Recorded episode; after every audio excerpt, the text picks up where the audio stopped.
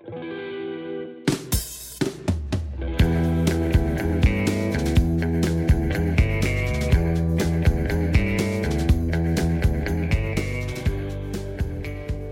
que maravilha, estamos de volta com Expatria. Olá a todos.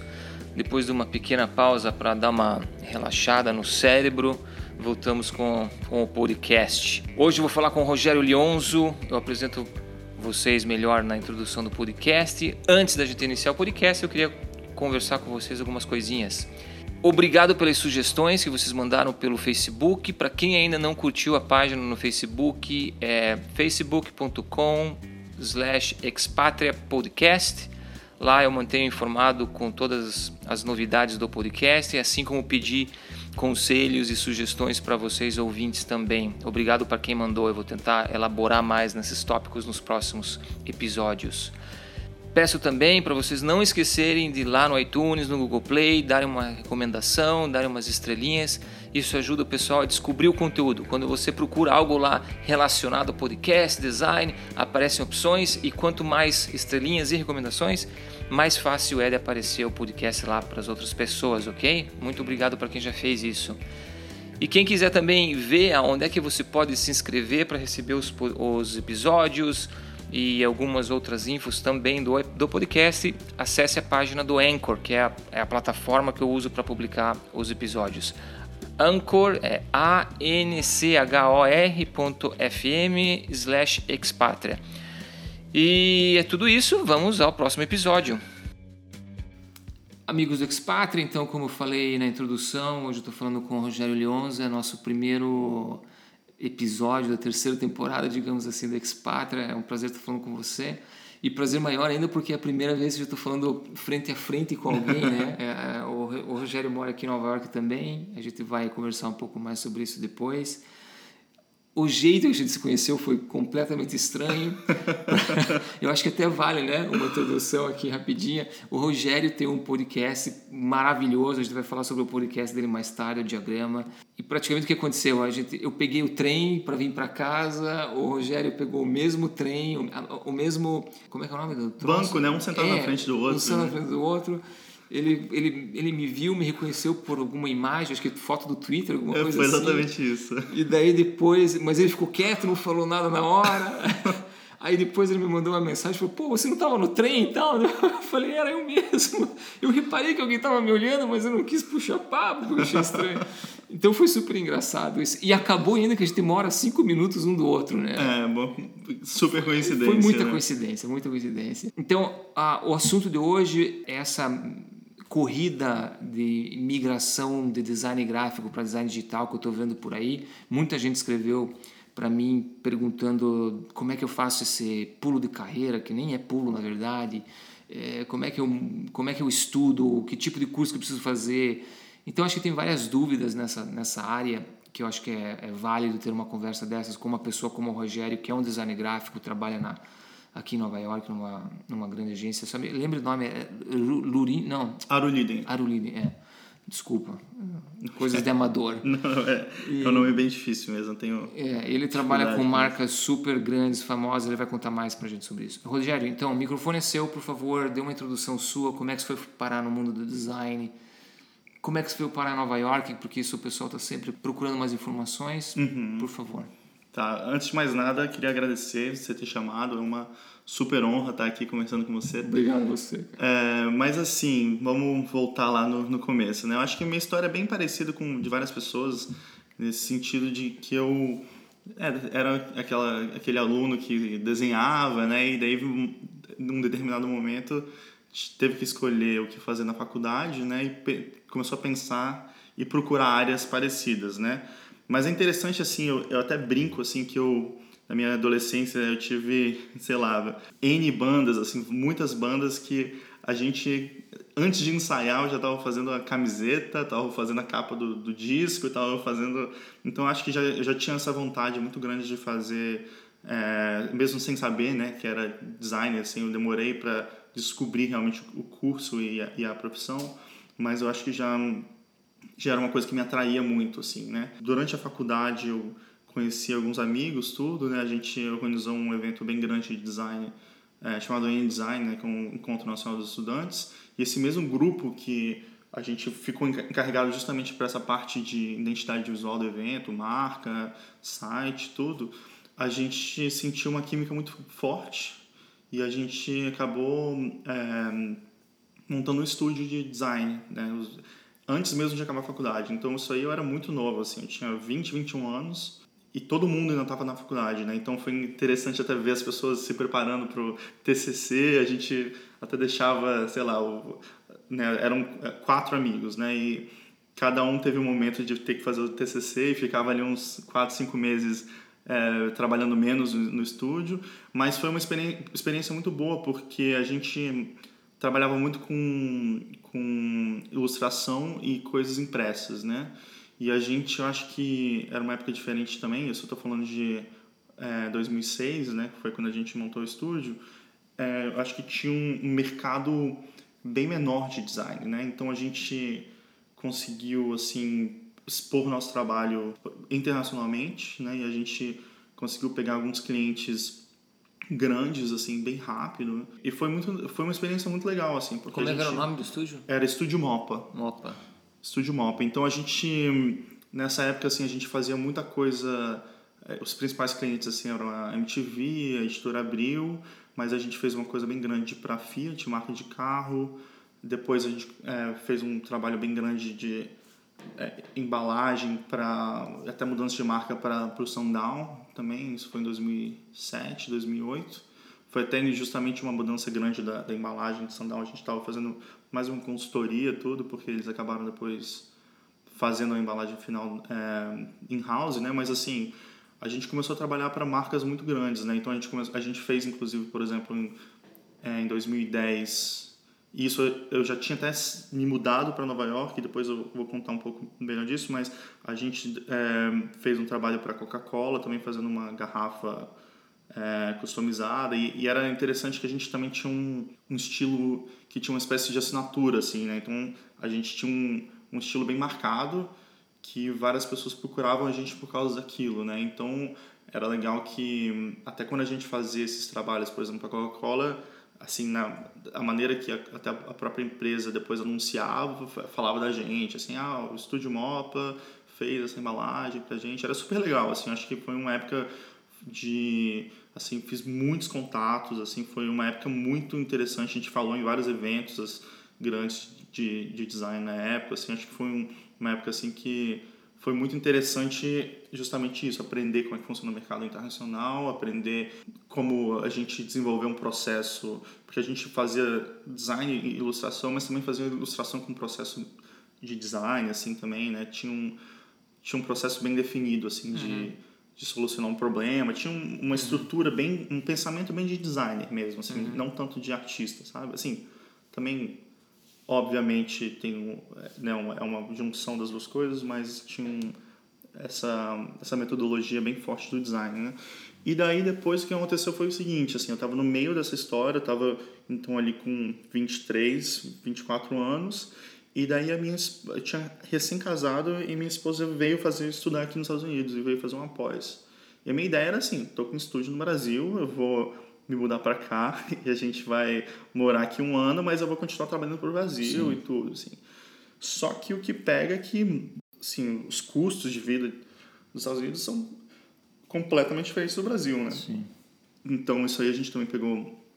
A gente se mudou para cá em 2008, 2009, quer dizer, no começo, comecinho de 2009.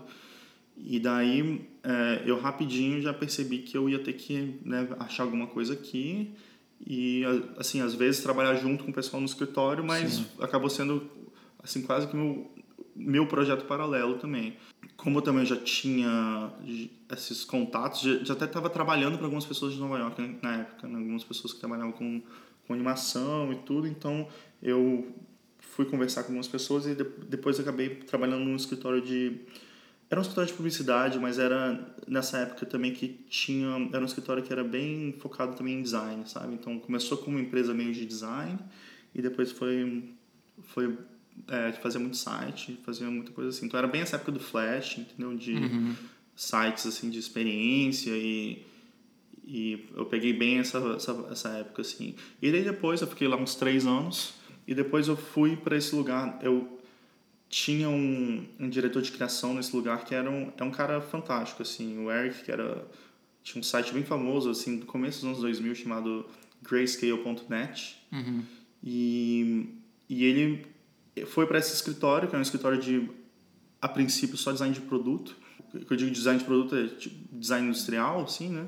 E daí só tinha praticamente ele de, de design gráfico lá, né? E ele estava procurando alguém e eu fui mais para trabalhar do que ele, com ele do que, assim, é, a empresa, não conhecia muita coisa da empresa, né? E daí, tô, sete anos depois, eu continuei lá e eu fui, vi a empresa crescer, assim, de 10 pessoas quando entrei, agora tem 40 e poucas pessoas, assim, já, uhum. já cresceu bastante, assim. Mas agora cresceu muito mais essas áreas de estratégia, de, de design gráfico e tal. E yeah, a gente trabalha muito com, com é, embalagem e principalmente embalagem e identidade. Acho que são as duas coisas que a gente trabalha uhum. mais lá. O que, que aconteceu com o Mopa daí? Então, isso foi um, é uma coisa que a gente... que aconteceu? Eu vim trabalhar em Nova York, a gente continuou trabalhando remoto. Daí, é, os outros, as outras pessoas também tiveram tinham vontade de fazer outras coisas, né? Porque acho que a gente montou o escritório também muito novo, né? Uhum. Então a gente queria também né, ter experiências diferentes, né? Então é, algumas pessoas do estúdio se mudaram para Londres e ficaram um ano em Londres. Outras pessoas se mudaram dentro do Brasil também, foram para BH. Então a gente teve um momento que acho que todo mundo falou assim: ah, vamos fazer outras coisas. coisas. E a gente ficou meio que prolongando essa, esse término, assim, sabe? É até difícil eu saber falar exatamente quando que a gente, assim, acabou o estúdio mesmo, porque a gente ainda continuou, assim, uns três anos, assim, fazendo trabalhos, assim, quando pintava um trabalho muito legal, a gente fazia, sabe? E a gente fez muita coisa nessa época também, mesmo nessa época que já era mais separado, a gente fez, sabe, campanhas inteiras para Oi, fez muita coisa, assim, grande também, sabe? Mas a gente acabou é, selecionando mais os projetos e trabalhando nessa, nesse esquema de cada um estar tá num lugar Sim. e daí um faz uma coisa, manda para o outro, manda para o outro. Então, esse trabalho grande da Coca-Cola que a gente fez foi assim, foi bem feito é, por e-mail, assim, sabe? Uhum. A gente nem, a gente estava também em, acho que tinha um pessoal em Londres, eu em Nova York, um pessoal no Brasil, então a gente estava em fuso horários diferentes e acabou é, né, fazendo esses Sim. trabalhos nessa época, realmente assim, mandando por e-mail, outro continuava. Curiosidade minha, vocês eram quatro designers? eram, a gente era quatro designers, algumas pessoas acabaram acabavam tomando outras funções dentro do estúdio. A gente também, no momento, também teve um administrador também. Ah, Mas... tá. Ou seja, vocês tinham. Então vocês não ficou sempre vocês quatro somente. Vocês criaram um time com pessoas que administravam, etc. E é, sim, mais não. estrutural mesmo de estúdio. Assim, a gente criou e eu acho que a gente tinha uma noção assim básica de como funcionava e como, mas ao mesmo tempo é, não era uma maneira, por exemplo, eficiente, porque sim. eram quatro pessoas que tinham uma especialidade muito parecida, os trabalhos a gente é, acabava gostando muito, por exemplo, de é, explorar certos tipos de coisa que talvez, assim, pensando hoje em dia, a gente não estava visando um, sei lá, um crescimento do escritório de uma maneira de sustentável para a gente realmente é, até começou o escritório assim morando na casa dos pais a maioria das pessoas então a gente tinha uma, até uma situação que eu acho até que vai ser muito difícil por exemplo eu ter no resto da minha vida porque acho que eu estava num momento assim que eu, sabe, não precisava tanto de uma de um retorno financeiro, por exemplo, Sim. no estúdio, a gente podia tomar certas liberdades que hoje em dia já seria bem complicado, acho que para todo mundo, né, tendo Sim. outros tipos de conta, responsabilidade, entendeu? Mas assim, era bem mas ao mesmo tempo também não era que a gente era totalmente, né, a gente eu acho que tinha uma, uma certa estrutura e naturalmente a gente fazia sempre um tinha um sisteminha de rotação de quem ia ser o, o, gerente de projeto, tinha sempre uma pessoa que era responsável, sabe, mandar invoice, fazer. Então a gente tinha uma estruturaçãozinha, mas olhando para trás e principalmente tendo experiência aqui nos Estados Unidos, você conseguindo ver como é que as pessoas é, conseguem manter um business, assim, eu consigo ver várias coisas que a gente fazia uhum, que são, uhum. assim... É. É, você começa a rir, né? É, Pensando... Eu, eu tenho a mesma, a mesma, mesma sensação com o estúdio que eu tive lá. Hoje, hoje em dia eu olho para trás e falo, meu, aquilo era uma piada, do jeito que a gente administrava aquilo, porque era, era uma brincadeira, é. praticamente. Tá, vamos, vamos então começar a entrar no, no, no assunto do, do, do, do título do podcast. Você, então, intencionalmente hum, decidiu não entrar na parte de produto de design, ou seja, e para deixar bem claro para o pessoal aqui, quando eu falo produto de design, eu não estou falando de produto físico, uhum. é, é, realmente um produto digital, é uhum. o que a uhum. gente fala de o Facebook é um produto digital, o Instagram é um produto digital, é, Airbnb é um produto digital, então existem diferenças que a gente vai conversar agora, uh, de metodologia de design, de como você mede design entre produto e gráfico. Então assim, você chegou a um ponto da tua carreira que você falou não, eu não quero ir para a parte de produto, eu vou ficar na parte de gráfico, ou, ou isso foi mais natural? Você nunca teve que tomar essa decisão? Um pouco dos dois. Eu acho que, é, naturalmente, quando você começa a fazer um, um, tipo de trabalho, né, e você tem um, né, um começa a criar um rumo para sua carreira, e você acaba sendo chamado pelas coisas que as pessoas né, veem você fazendo. Então, naturalmente, eu acho que não era uma coisa tão é, eu não recebia assim propostas toda hora para ir trabalhar num, num, num, estúdio, numa empresa que trabalha com, com essa parte de digital, de UX, UI, design, como design de produto. Mas é, algumas vezes também pensei assim, né? Eu acho que você começa, porque o que aconteceu até eu dentro do design gráfico já fiz muita coisa assim. Trabalho de conclusão de curso foi é, em, em type design, então fiz uma fonte é, eu trabalhava com ilustração, já fiz muita direção de arte em agência de publicidade. Já fiz essa parte digital, mas principalmente é, é totalmente diferente do, de hoje em dia, né? Essa parte mais de experiência e, e mexia muito com motion, com várias outras uhum. coisas uhum, na época. época de né? flash, você está falando? É, é era é. completamente diferente. Era completamente né? diferente. E daí já fiz, é, sabe, editorial, catálogo, coisa assim. Então já fiz muito, muitas coisas em, nesses outros sentidos, né? Embalagem também.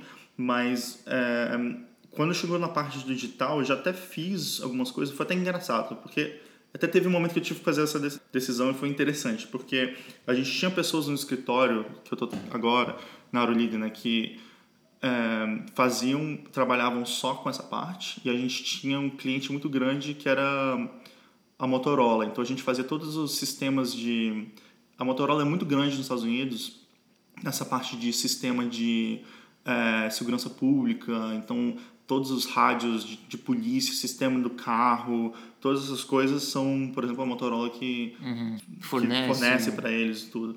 Então a gente já tinha feito várias dessas dessas interfaces e, e, e, trabalhava no escritório. Eu já tinha trabalhado algumas vezes com isso, mas a partir do momento que essa pessoa chave do, do escritório saiu, é, eu virei para minha chefe e, como uma pessoa que estava cuidando do departamento de design gráfico, eu falei: olha, eu acho que a gente agora não tem mais. Um, a gente perdeu esse recurso aqui no escritório e, na verdade, eu não tenho muito interesse em seguir com isso, entendeu? E ela, na verdade, falou assim: não, tudo bem, eu acho que o caminho que a gente está pensando para o estúdio é realmente um caminho diferente e a gente acabou meio que decidindo junto uhum. não, não ir muito por esse lado, assim. Mas, uh, mas eu acabei decidindo mesmo, assim, eu acho que tem um tem muitas e a gente pode falar mais disso, né? Mas acho que tem muitas coisas que são similares, mas também tem muitas coisas completamente diferentes, né? De mundos diferentes. E eu acho que no meu caso específico, eu preferi continuar focando nas coisas que eu estava fazendo com design gráfico, assim. Uhum. É, mesmo vendo que é um mercado que cresceu bastante, né? É, você até falou dessa questão da corrida do ouro, assim, mas ao mesmo tempo eu ainda acho que tem assim um espaço muito forte para design gráfico com também certeza, de, de impresso de vários, vários tipos de coisas assim, né? apesar de né, principalmente algumas áreas do design gráfico estarem é, passando por mudanças né? E você vê isso por exemplo agora a gente está no mês que né, a editora Abril acabou de cortar várias revistas né? É, que eles estavam publicando.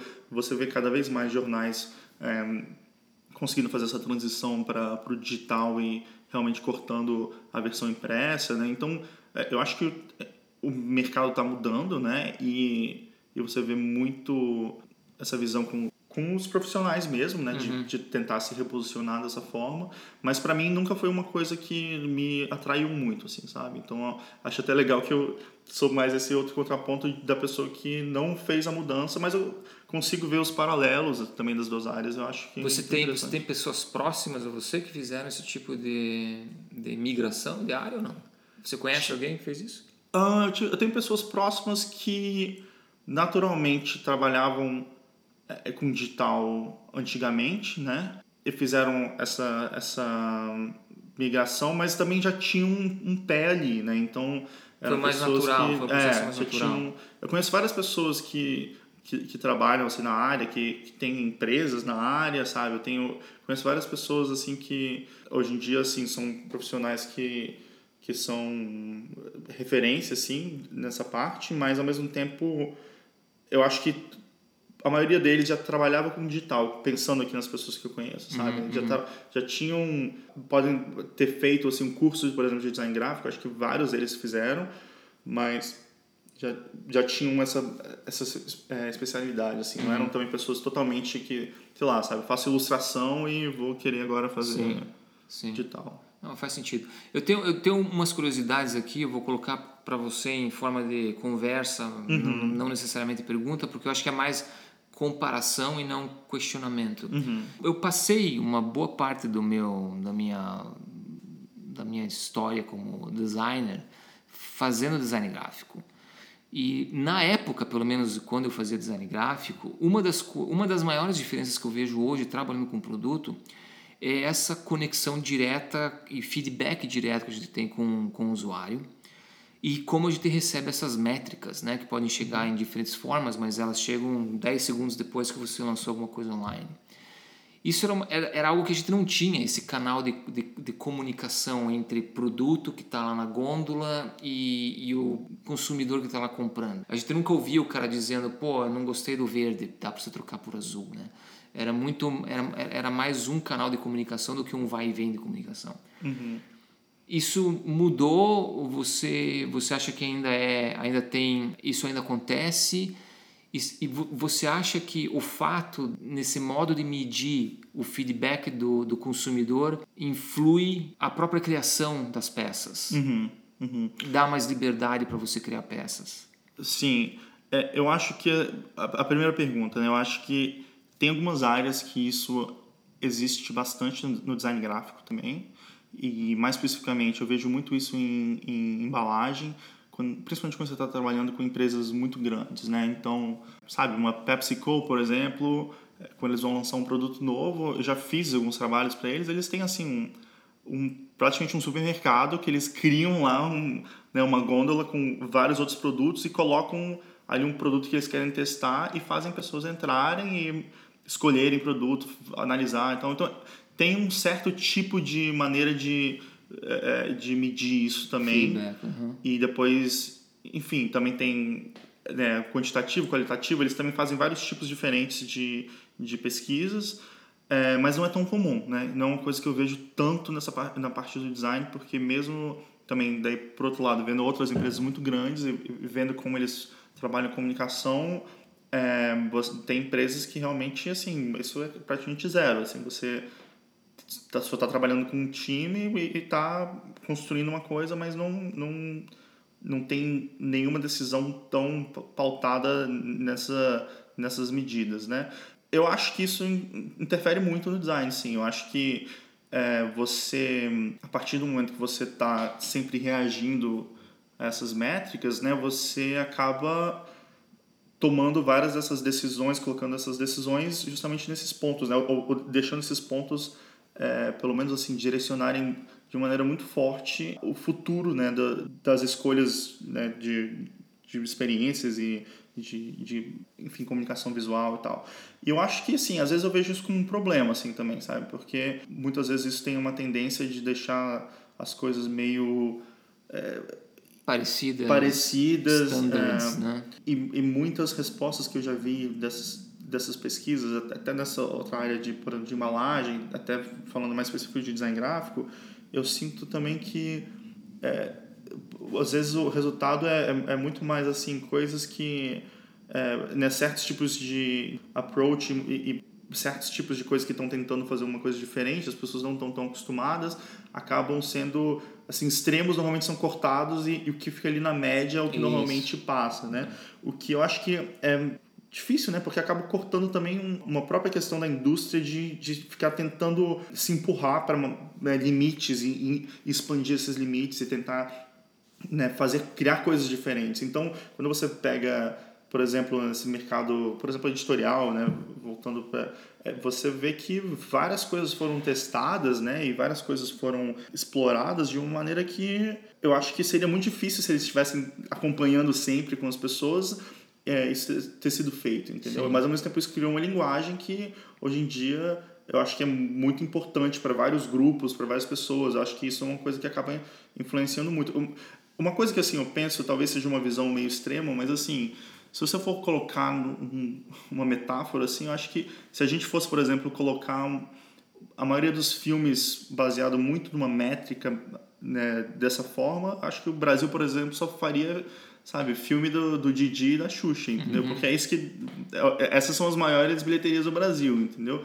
Então, assim, eu acho que é importante a gente criar alguns mecanismos que não dependam de tanto de número ou dessa, dessa visão tão de resultado e também até mercadológica, entendeu? Para pro, pro futuro, sabe, do design. Eu acho que é importante a gente repensar essas coisas porque, no final das contas, eu acho que isso que vai fazer o, o, a área realmente evoluir para caminhos que a gente não está imaginando, entendeu? Uhum. E eu acho que visualmente mesmo, quando você fala também dessa parte mais é, estética, assim, acaba também que as coisas principais, a maioria dos, dos, dos, sites acabam ficando uma coisa também mais pausterizada, assim, você fica vendo também um certo tipo de...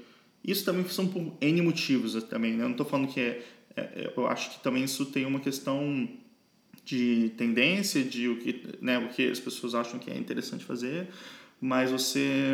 Isso acontece, obviamente, no design gráfico também, mas eu sinto que mesmo você pegando a maioria dessas startups assim, por exemplo, elas têm normalmente o mesmo tipo de linguagem, de, de experiência Exato. online, e a maioria delas tem um modelo que é online, né? Então, o modelo que você está. Estou pensando, por exemplo, agora nessas empresas, tipo startup mesmo, que você compra o Warby Parker, por exemplo, que tem um modelo que é totalmente online, né? Que você é, faz o, o, pedido online, testa em casa, manda de volta, pega o, o produto.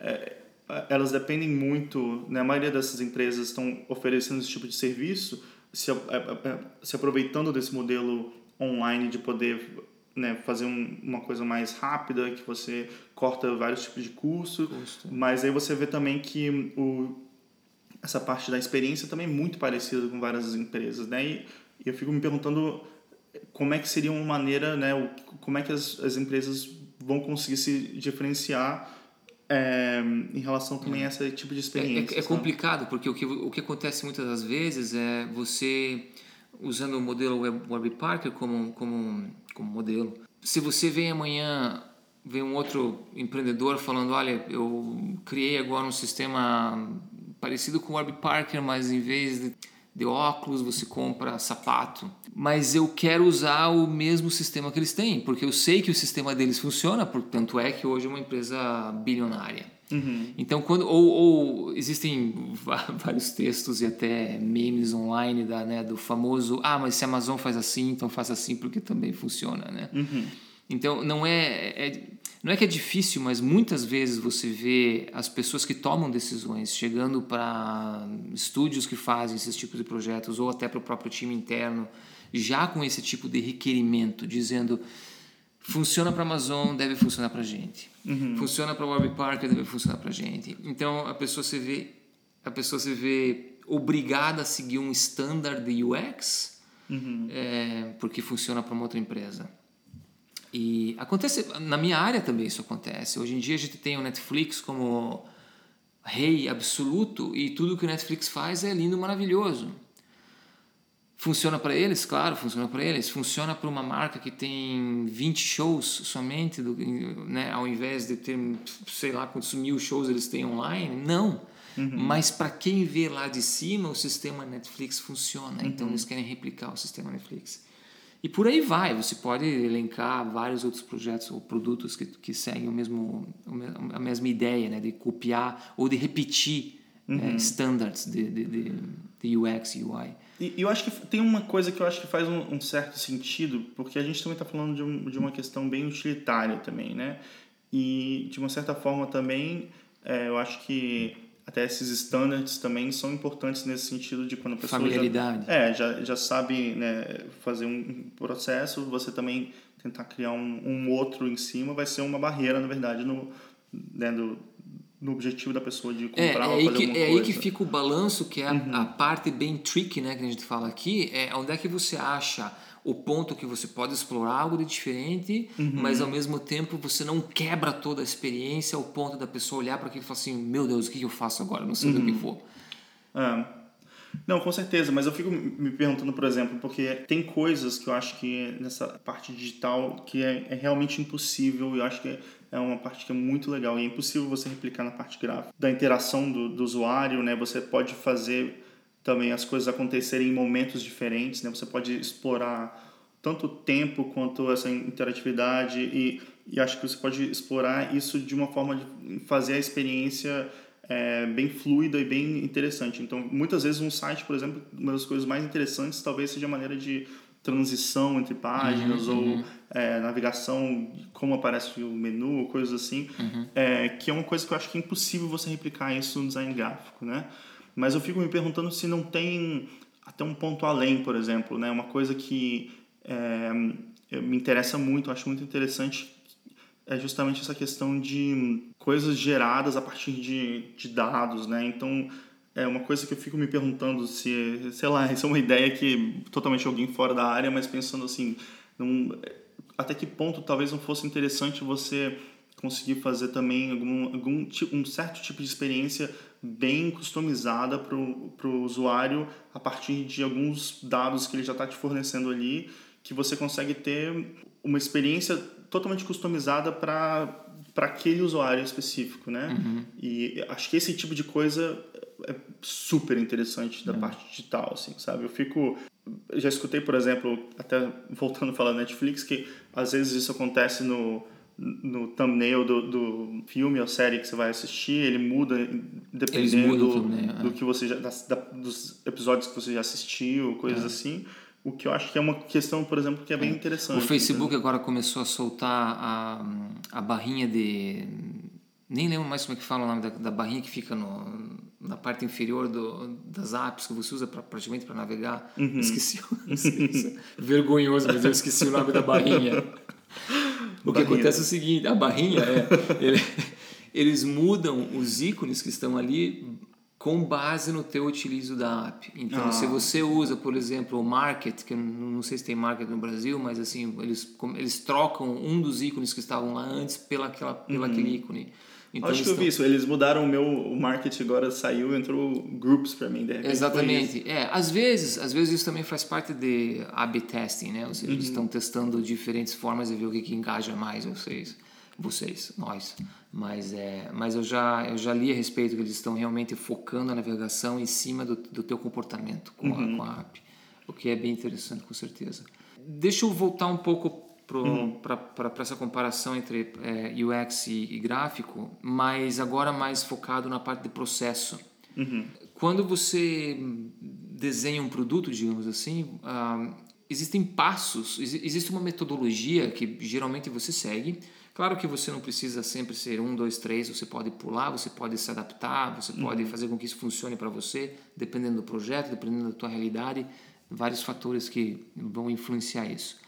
Como é que é o teu processo hoje no design gráfico? Vocês têm também uma metodologia para seguir ou é mais também essa parte criativa reflete também no, no processo de criar algo?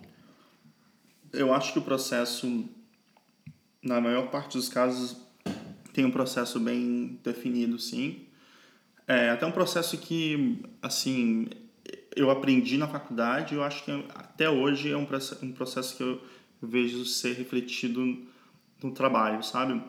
Claro que tem variações, porque tem trabalhos de vários tipos de complexidade, mas assim, normalmente o processo básico do design gráfico, eu diria que botando etapas bem simples, assim, definição de problema, né, é, um estudo em relação a depois começar depois que você já definiu você começa a estudar a área o mercado coisas que já existem coisas interessantes daí depois você entra numa parte já de geração de alternativa depois validação dessas alternativas com os pontos que você definiu do problema para ver até que ponto ele está resolvendo o problema e depois é, finalização execução. e tal. É claro que esse é um processo assim bem meio simples assim né e, e muitas vezes não é eu acho que eu nunca vi esse processo sendo falado assim nas empresas né é uma coisa que normalmente acontece né você normalmente tem essas etapas é um, eu digo assim é uma parte mais eu nunca vi ninguém colocando um quadro, né? Sim. Passo um, gente, a gente Sim. fazer isso, passo uhum, dois. Uhum. Mas, mas você vê bastante essa questão do, sabe, assim, você pode falar por exemplo, que hoje em dia é, vários estúdios de design, e isso acontece onde eu trabalho, você tem uma primeira etapa que é bem de estratégia, né? Então você está analisando qual é o problema, qual que é o contexto disso, o mercado, o que já foi feito, que outras áreas apresentaram uma coisa é, semelhante, como é que foi casos interessantes que foram resolvidos. Às vezes tem até uma questão mais assim de criar perfis de pessoas diferentes e para definir é, público-alvo e pessoas, enfim, tem isso pode ser assim bem é, enxuto ou pode ser uma coisa mais extensa que realmente com pesquisa com pessoas uhum. a gente já, já fez vários tipos de projeto é, em escalas diferentes e daí depois de novo, de, acho que depende muito, porque tem projetos meio rapidinhos sim, que é assim, sim. ah, não faz não, uma coisinha certeza, aqui e é. tal, que não, que não tem uma coisa tão. Mas eu sempre vejo normalmente isso, né? Você tem aquele clássico, né? Você tem um briefing, que é basicamente né, definição de problema, o início de pesquisa, daí tem uma parte é, do designer de continuar essa pesquisa, e justamente também na parte de visual, gerar várias, né, vários tipos de solução para aquilo e as pessoas normalmente colocam na parede, né? Ficam vendo que, quais soluções uhum, funcionam, uhum. né? E depois voltam pro, pro, pro, para essa parte mais de execução, né? Consertam, fazem direções, tudo e apresentam para o cliente, né? Isso é o, meio que o básico, assim, né? O, toda essa febre do design thinking, é, que você provavelmente conhece, ele chegou a mudar o jeito que vocês trabalham também ou não? Por exemplo, é, trazer, nesse processo que você acabou de descrever, né? Ah, você chega a um ponto que você coloca as ideias, as, né, todas essas explorações de ideias na parede. Uhum. Vocês, é, esse tipo de discussão ainda acontece dentro do estúdio, com o pessoal do estúdio somente, ou chega a um ponto hoje em dia que vocês chamam, por exemplo, o cliente para dentro do estúdio e, e começam a ter esse feedback com eles antes de apresentar um produto final? Porque na minha época era praticamente, ok, você me deu o briefing, vou para minha casa, vou para o meu estúdio, trabalho por semanas ou meses e depois eu volto para você apresentando até aqui a solução final. Os dois. É mais comum. É... Tem várias vezes que a gente. Tem outras maneiras também de envolver o cliente, porque muitas vezes a gente tem esse processo acontecendo algumas vezes por etapa também, né? Uhum. Mas tem vezes que a gente faz. E, por exemplo, é, você está falando de design thinking e, e toda essa questão por exemplo, no meu escritório tem um, é, um VP que é justamente da IDO. Então, assim, ah. eu acho que tem, é, tem vários paralelos, assim. Eu consigo ver várias, várias coisas acontecendo também na parte de design gráfico que eu vejo um paralelo completamente, é, assim, real, que você vê uma, uma, uma parte de estratégia da, da empresa crescendo muito e, e, e sendo muito atuante, de várias formas também. Então, tem workshops com clientes, tem coisas que a gente é, tem, tem mais ou menos de tudo o processo. O que acontece às vezes também é que a gente, a gente praticamente nunca vai chegar para o cliente com uma resposta final e, e, vai apresentar aquilo. A gente normalmente a, primeiro faz um, uma espécie de. cria alguns cenários, umas direções iniciais para o pro projeto e explica mais ou menos assim: ah, é dessa forma a gente cria um cenário de.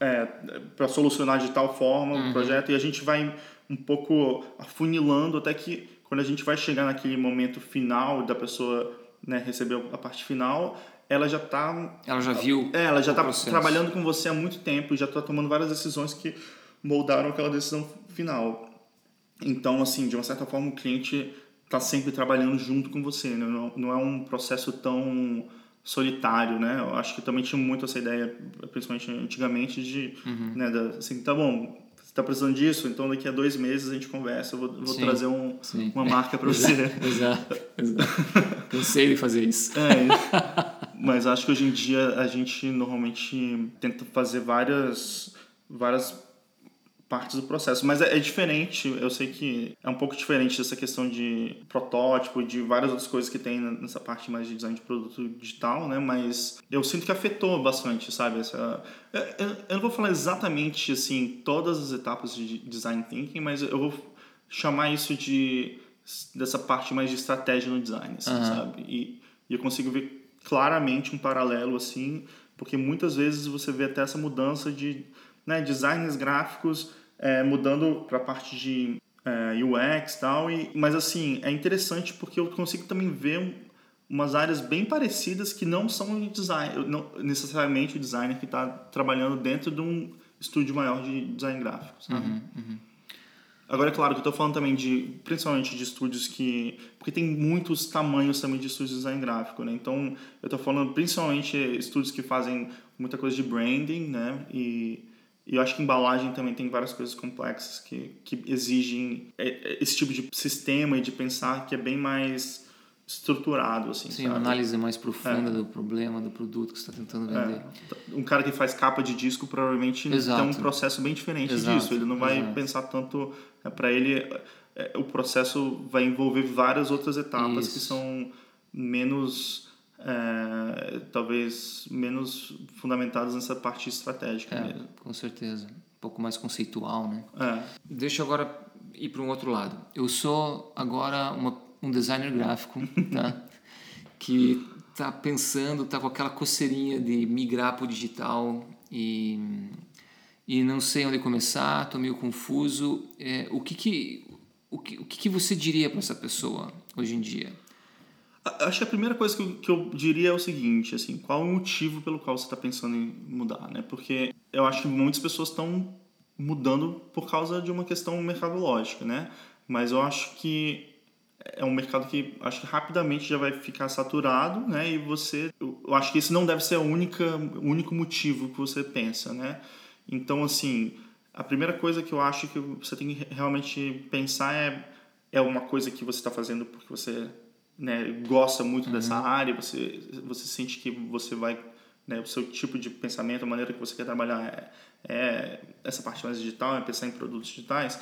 A segunda coisa que eu acho que é interessante é, é você pensar justamente isso, né? Se no, no seu trabalho de design você está fazendo também, pensando nessa parte também estratégica, estratégica né? e, e pensando no design também, não como uma solução estética para um cliente, mas realmente pensando no design como uma forma de processo e de pensamento e de é, realmente um, uma ferramenta muito importante para o que ele está querendo alcançar e comunicar, sabe? Então, eu acho que se você começa, talvez até você, em vez de é, pegar e pagar vários cursos caros e coisas assim, se você começar a fazer esses exercícios mesmo já no seu dia a dia, talvez você né, tem que continuar no seu trabalho até você pensar em mudar mesmo, mesmo que você mude depois, eu acho que é interessante você começar a pensar nesses pontos, sabe? Porque eu ainda vejo muitas pessoas também fazendo essa é, é, essa é outra coisa no, no design gráfico também, que é realmente só pensando no design gráfico como